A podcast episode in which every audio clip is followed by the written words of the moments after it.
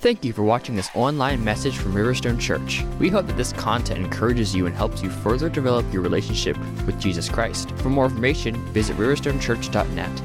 There you can learn more about us, view additional messages, submit your prayer needs, and even give online. Thank you for watching, and may the Lord richly bless you. Turn in your Bibles to Ephesians chapter 1. We're going to look at verses 15 through 23. Ephesians 1 verses 15 through 23.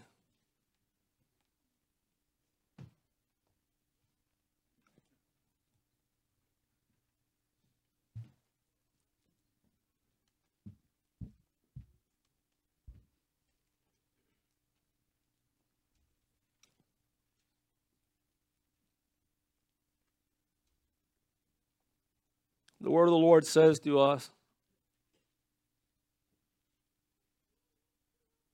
For this reason, I, again, the Apostle Paul writing here, for this reason, I, Paul, too, having heard of the faith in the Lord Jesus, which exists in you, the you being the Ephesian brethren, and your love for all the saints, do not cease giving thanks for you while making mention of you in my prayers.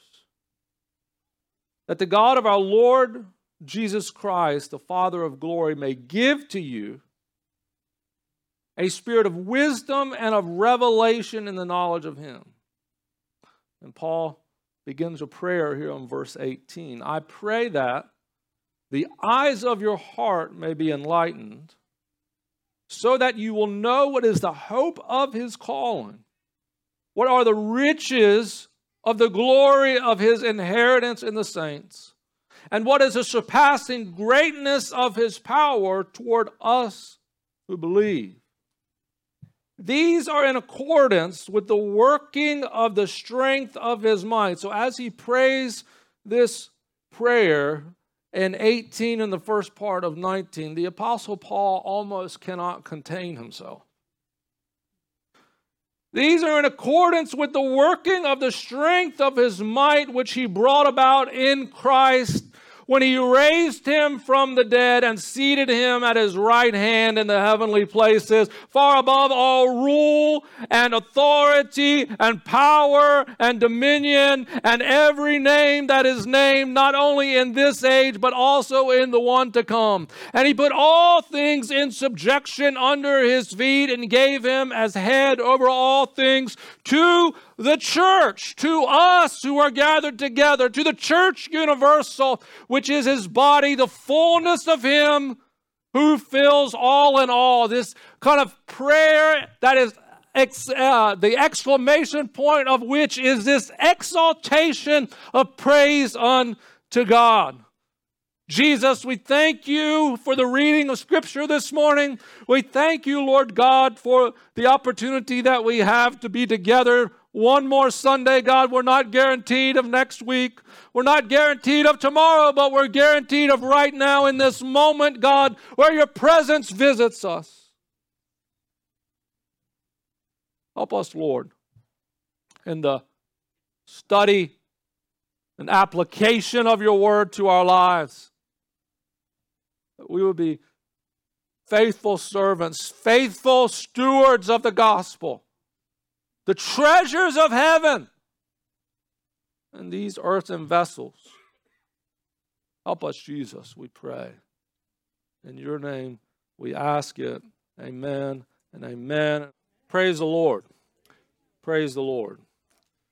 I want to encourage you. I'm not. Uh, I know we're in an age of technology and of uh, you know, uh, Bibles on our phones and other things, and I think that is a wonderful. I use it. Uh, I use it quite a bit. I'm going to ask you when you're in church to bring a real Bible.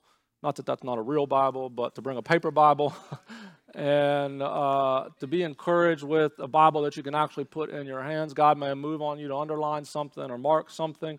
I know for some people they don't like to do that, but I would encourage you uh, to allow the Holy Spirit to work. Maybe you bring a pad and a pencil Uh, it's important at times because I know with my brain, uh, things tend to get shuffled to the back behind all the other things, and there's sometimes things that God wants to remind me of, or God help, to, God wants uh, me to know, and I need to write it down. And what happens in those moments is, at the point later on, at times that God needs you to remember that thing, is where you find uh, that paper or that writing when you're reflecting back on what God has said or done. I encourage you to keep that with you as you pray and seek the Lord. Some of us have problems keeping our minds on track uh, with uh, prayer, and I want to encourage you to keep a pad beside you to write down notes, to move things off your mind so that you're able to focus on the Lord uh, during those times of prayer. But on Sunday morning, uh, it'd be a blessing for you to come with an actual uh, Bible in your hand and a pad and a pen uh, to be focused on what the Lord may uh, speak to you as we look through uh, the Word of the Lord. So we began Ephesians a, a few uh, weeks ago, and uh, we're down now to verse 15. And I'm really going to uh, kind of move through the first part of this very quickly and focus our attention in on the prayer that Paul uh, prays for us. He begins in verse 15 uh, for this reason. Some of your versions may use the word instead of for this reason and may use the word therefore, but essentially what he's saying in light of everything that I've said previously up until this point, essentially in light of that really long sentence that we talked about last week that uh, is verses 3 through 14, 11 verses is one sentence. In light of what I have shared in this previous sentence to you, I want you to be aware of these things, which I am going to tell you in verses 15 through 23. And so that is why he begins that transitional statement. And he wants us to know that we have been blessed with every spiritual blessing in the heavenly places. And that the mystery of Christ's will has been made known to us. And that in Christ, we have an inheritance that is imperishable. This is kind of the encapsulation of verses 3 through 14 that we have been blessed with every spiritual blessing in the heavenly places, that the mystery of Christ's will has been made known to us, and that in Christ we have an imperishable inheritance. Now, based upon these things, or for this reason, Paul says, I want you to know that I am moved to pray for you. And he breaks in to prayer for the Ephesians based on the greatness of glory that is found in Christ. And I would ask you this morning have you ever meditated or thought upon the glory of Jesus to such an extent that you are moved to pray for other believers to know that same glory that you have experienced. See, our culture is so individualistic at times that we're only concerned about our own personal blessings. But I will tell you when you get in the place of the beloved, when you get in the place of being with Christ and of meditating on his glory and meditating on his riches and meditating on his power and thinking about where you have come from and what Christ has done in you, at times you can be moved to pray that other people would experience that same wisdom and understanding and knowledge of the greatness of Jesus. That's exactly what the Apostle Paul does in chapter 1 here, as we have read this morning. Paul prays for a spirit of wisdom and revelation in the knowledge of Christ that will result in three specific things for the Ephesian believers. He prays that they would have a knowledge of the hope of the Lord's calling. He prays that they would have a knowledge of the glory of his inheritance among the saints. And he prays that they would have a knowledge of the surpassing greatness of his power toward those of us who believe, a knowledge of the hope of his calling, a knowledge of the glory of his inheritance among the saints, and a knowledge of the surpassing greatness of his power toward us who believe. In fact, in Paul's prayer, he did a great thing for preachers who, po- who preached three point sermons. He gave clearly three points in his prayer. The first being the hope, a knowledge of the hope of the Lord's calling. Verse 18 tells us that to know the hope of his calling, that our eyes must be enlightened. Scripture tells us that Satan has blinded the minds of unbelievers, but when one comes to Christ, God's light shines in our heart. Later on, Paul echoes this statement in Ephesians 5 and 14 when he says, Awake, O sleeper, and Christ will shine on you. Here, the eyes of our heart refer, refer to our, the whole of our thinking, our feeling, and the will of our inner person. At times we sing the song, Open the Eyes of My Heart. Have you ever wondered what that means? How do I open the eyes of my heart? What does that mean? Well, it comes out of this particular passage. We're saying this symbolically or metaphorically. Let the inner part of me be consumed with the reality, God, of your presence so much that it changes my will from the natural man to the spiritual man. Saying, open the eyes of my heart is more melodious than let my inner self be consumed with the reality of your presence so much so that it changes my will from the natural man to the spiritual man. But that's in essence what that means.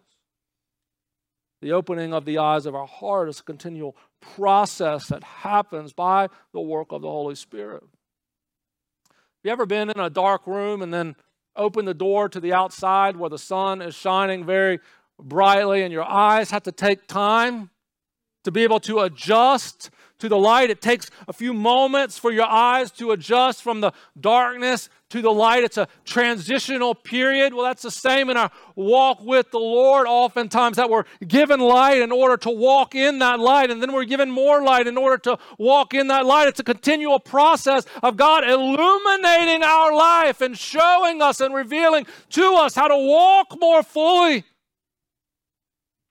in the light that He has given to us. Our eyes, verse 18 says, must be enlightened to understand the hope of his calling. The gospel has called us to a twofold hope a hope which sees the power of God helping us to overcome past sins and failures, and a hope in anticipation of what lies ahead in the future. This is the essence of the gospel. God gave in the book of Genesis one command to Adam and Eve don't eat from the tree of the knowledge of good and evil. Adam and Eve could not keep that one command. That was the only command of the time. Don't eat from this specific tree, and they could not keep that one command. And just unless we get a little prideful, you and I would not do any better.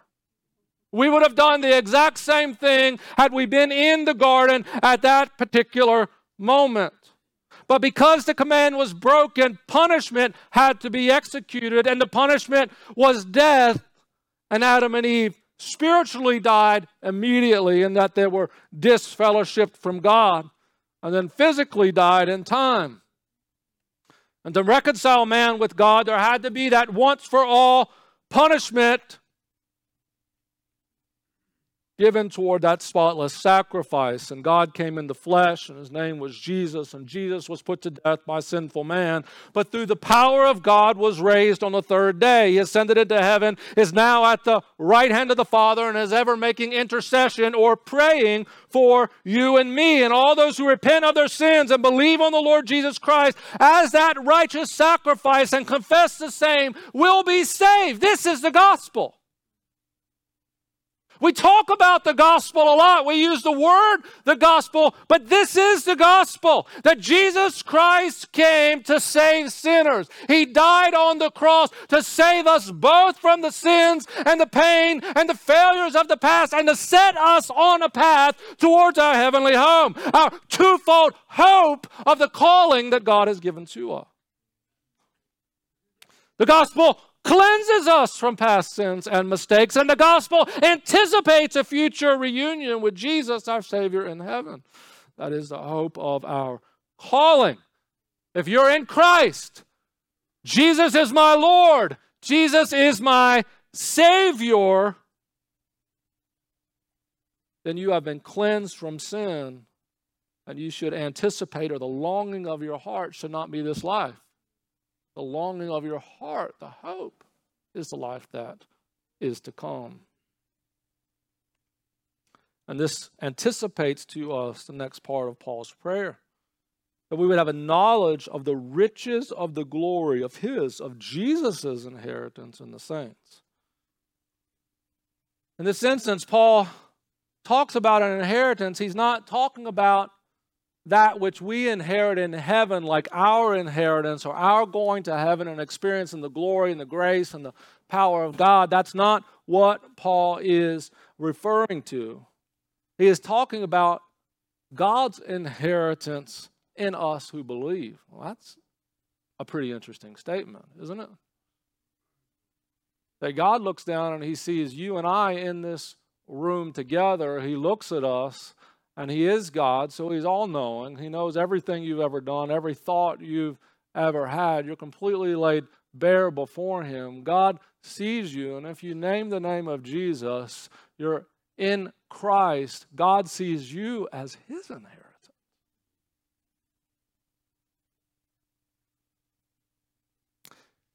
Now, if I had someone that was planning to give me an inheritance, I've shared this before that I have a great inheritance as soon as my rich uncle gets out of the poorhouse. But if someone is planning to give an inheritance to me, I want that inheritance to be managed in the best possible manner for when it becomes mine. Wouldn't you? If you have someone who says, whenever the Lord takes me, everything that I have, the wealth that I have, everything that I have is yours, well, you want that person to take care of it. You want it in the best possible way for when that person passes on and it comes your way, it comes to you in the best manner possible. Whether it's uh, inheritance of riches or an inheritance of a home or other things you don't want before the person passes away to say, hey, you're going to inherit my house. And then a few weeks before they pass away, they put a bulldozer through it. You want them to manage it well. You want the inheritance to be managed well. And that is why God calls us to righteousness and holiness and peace and unity and love because these are the qualities that He desires in His inheritance. These are the qualities that He desires and the things that He will inherit in heavenly glory. This is why God wants to heal your inner wounds. God wants His inheritance and the glory of His inheritance to be even greater. God wants to forgive your sins because He wants the glory of His inheritance to be even greater. God wants to reach back into the deepest and darkest part of your life and heal that, all of that stuff and junk that has gone on back there there so that his inheritance, the glory of his inheritance, is greater. God wants to find the vilest sinner, the most wicked, the most perverted, the most anti God, and He wants to save them and cleanse them to increase the glory of His inheritance.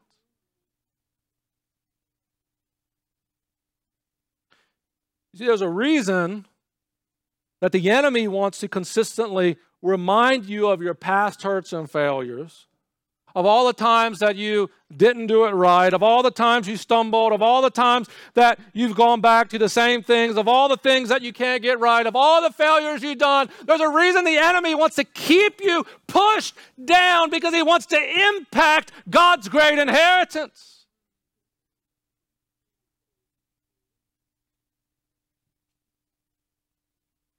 You and I are called in Christ to move beyond the guilt of our sin. In fact, that is appropriated through the work of the cross to fully trust Christ for his forgiveness.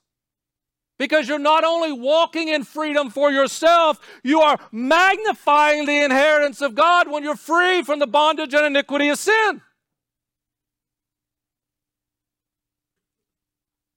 When you hide away in a corner and you think God could never use me because of all the things that I've done, you're saying the cross is not good enough and I do not care about the magnitude of glory of God's inheritance in the saints. I think someone needs to hear that this morning. You think God can't use me because of what happened back there, because of what I've done, the guilt that you're still trying to bear. You're still trying to bear the guilt. Satan continually reminds you of it over and over and over and over and over again. What you did, what you did, what you did, what you did, how you acted, your fault, your fault, your fault, your fault. And so what happens is you find yourself sitting off to the side. Now, you and I have seen all those zebra herds on the uh, on the Discovery Channel, and which one does the lion go after? The one that's off to the side by itself, not in the middle, not with the pack, the poor, weak one off to the side. That's exactly where Satan wants you. He wants you to waller in the guilt. Woe is me. See, that's worldly sorrow. You realize that? There's a difference between godly sorrow. I've offended God. God, give me your grace. Give me your forgiveness. Help me, God, to appropriate the riches of Christ in my life that you may be glorified through me and through my walk with you. That's godly sorrow. I'm sorry, God, I've brought offense to you. Worldly sorrow is I'm sorry I got caught. I'm sorry that people know. I'm going to sulk. I'm going to turn inward. I'm going to press off to the side because I'm not good enough to do anything anything that God might call me to do. And God wants to say, I want you to get rid of that thinking because what you in actuality are saying is that the cross is not significant enough to erase the stain of guilt that I bear. No, the glory or, or, or the, the, the beauty that you and I have is that when you look around this room, when you look to the front and you look at the guy that's preaching to you this morning and you look at your neighbor in the seat or you look across at someone else, every single person in this room has sinned. Every single person in this room has transgressed the commandment of God. There is not one righteous in this room. So we're all in the same bucket. And what happens sometimes is you have one say, Yeah, I'm a, I, I sinned, I've done wrong in the past, but I'm not as bad as that person. They are really bad. Jesus, thank you for cleansing me. I can accept that my guilt was taken away on the cross, but that person, they better pray long and hard. They'll tell me it's not so. But that's not the work of the cross. The abundance of flow of the blood of Jesus to cleanse and cover sin is like that pouring out of the water last week that overwhelms everything. It overwhelms every sin, every shame. And that is why Paul, when he thinks about it in Ephesians as he's writing to them, he can't contain himself because the power and grace and glory of God is so magnificent. He can't keep it inside.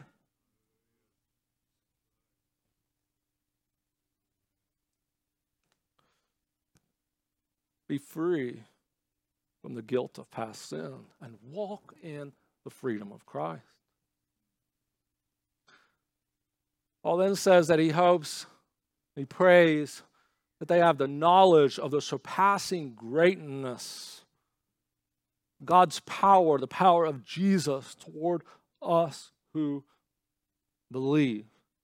The words he uses here overlap, it's like a word sandwich. They kind of overlap in English in such a way that I've, we can't even take what's in the Greek and put it in a coherent manner in English. But he uses words that are translated power and working and strength and might. And they're all contained in this portion of verse 19. One translator put it this way Paul is saying, The incomparable greatness of his power toward us who believe, as displayed in the exercise of the might of his strength, that you can't even put the words together in such a way because it's kind of erupting out of Paul this great power of God. He can't even put words together to say how great and magnificent God's power is. Any way you can think about or express this power is accessible to those of us who believe. Wow. what God has done for you and for me that what Paul can't even put into words to describe. God has said, Here, I freely give it to you in the beloved.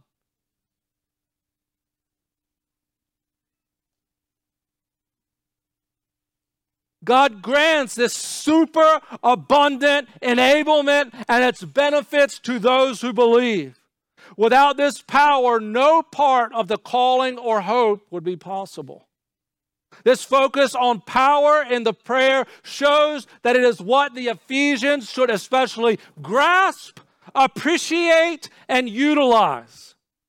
In the face of other powers, it is important to know that access to and drawing upon God's power is what enables believers to oppose, to overcome whatever opposes us. This power is not in the abstract. It's not something that's kind of out there that we can't really get to, that we believe, but it's going to happen some point in the future when Jesus comes. That's not what Paul's saying. He's saying this power is accessible in the here and now. He wants the Ephesian church and he wants you and I to know that this overwhelming power, which was displayed in the resurrection of Jesus, is accessible in this life and is to be deployed for victorious living and the advancement of God's kingdom. Just as the resurrection power of God broke the chains of death, that same overwhelming, incomparable, working in the strength and might of God, that power can break the chains of bondage over anyone's life. You see what? When we read through Scripture, we see what happens in the spiritual realm always impacts what happens in the natural realm. Theologians kind of use this term already and not yet that we've already experienced or we already have access to the power of God, but in many ways that's not yet manifest in the natural realm. The riches of Christ are appropriated for us in the spiritual realm. We have access to them, but have yet to be fully manifested in the natural realm. Well, turn with me in your Bibles to Genesis uh, chapter 2.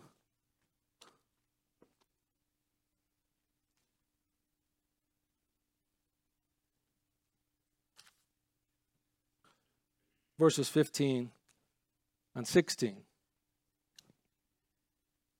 Well, the Lord God took the man and put him in the Garden of Eden to cultivate it and keep it. And the Lord God commanded the man, saying, From any tree of the garden you may eat freely, but from the tree of the knowledge of good and evil you shall not eat. For in the day that you eat from it, you will surely die. So that is the uh, uh, that is the consequence of eating of the tree of the knowledge of good and evil is that in the day that you eat of it, in that day you will surely die, is what the word of the Lord uh, says to us. So we look at verse chapter 3. Let's read verses 6 and 7. Now, remember, back in 2:15 and 16, Eve was not created yet. She comes in verses 18 and 19. Genesis chapter 3, verses 6 and 7. When the woman saw that the tree was good for food and that was a light to the eyes and the tree was desirable to make one wise. Now, again, prior to this, just to kind of uh, uh, contract a little bit of, of, of reading here, Eve had been tempted by the serpent, if you read back up in the earlier part of 3. She saw that it was good for food, and that was a light to the eyes, and the tree was desirable to make one wise. She took from its fruit and ate, and she gave also to her husband with her, and he ate. So there's an implication here that we're not going to get to today, but you ought to think through about God giving the command to Adam, Eve being created later. Adam had a responsibility to Eve that he did not fulfill. She gave also to her husband with her, and he ate. And then look at verse 7. Then the eyes of both of them were opened, and they knew that they were naked, and they sewed fig leaves together and made themselves loin coverings. Verse 8 They heard the sound of the Lord God walking in the garden in the cool of the day, and the man and his wife hid themselves from the presence of the Lord God among the trees of the garden.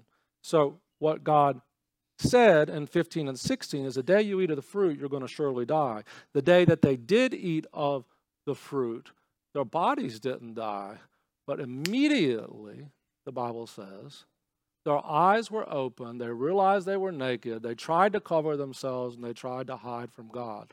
Meaning that what had happened was something in the spirit realm. They had been disfellowshipped from God. There was a break in the spirit realm that would continue to manifest or would come to manifest itself in the natural realm, which it does in Genesis 5 when Adam dies his natural death. You see, in Christ, you and I, our spirits are reborn unto God. The new glorified body will come later at the end of the age, but all of the blessings of Christ are already appropriated to us. You see the wickedness and the immorality and all the things that we see in the world. And what I hope to convince you of is this is just not people being bad. This is a spiritual battle that we are fighting. And if we hope to overcome the spiritual battle, yes, we can do some things in the natural realm. You ought to vote. You ought to protest if you need to. You ought to do some of these things. But you also ought to fervently be on your knees in prayer, waging war against principalities that are manifesting themselves through through the natural world. That's what's happening. Mind me, that is what is happening in our day. The wickedness and the immorality that we are seeing is a manifestation of the spiritual war that is taking place. You see, Satan wants you to believe that you can manage your sin, that you have to manage it, that this is a lifelong problem that you will never overcome. This challenge, this difficulty, whatever it is that you're walking through today, that this is going to be your life. But what I want to say to you is that in the spiritual realm, God has already made appropriation for you to live victorious. Paul is telling the Ephesian church that the power of the resurrected Christ is available to you and I today. It is not only something that is existing in the future. There is power today to see your family restored. Don't give up. Don't give up on your kids who are wayward. Don't give up. Don't give up the battle against sin, the battle against immorality. Don't give up. Continue to fight the battle because the power and the grace and the might and the strength of Christ are appropriated to you in such a way that the Apostle Paul, with all of his education, with all of his learning, with all of his knowledge, with being in the Spirit, with seeing the Lord Jesus Christ, he can't even put the words in his mouth what it means.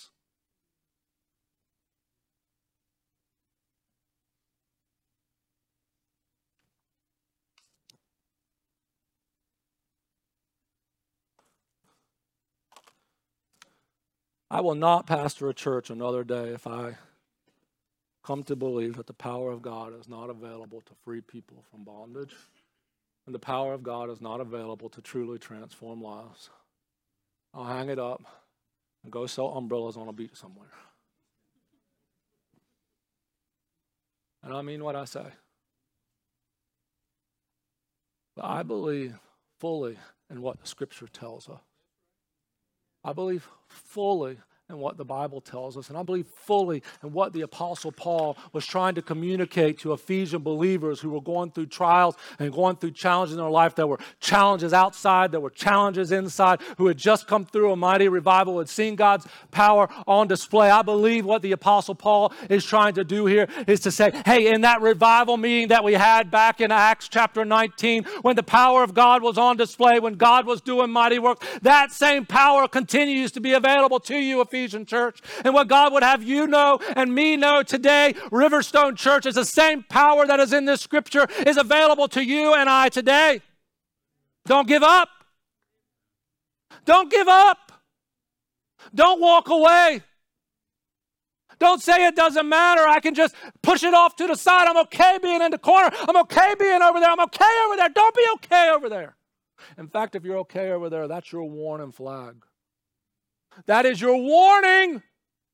The enemy is going around and he's going to pick you off. Don't think you're strong enough. Stand with me. Let's pray together today. Let's pray.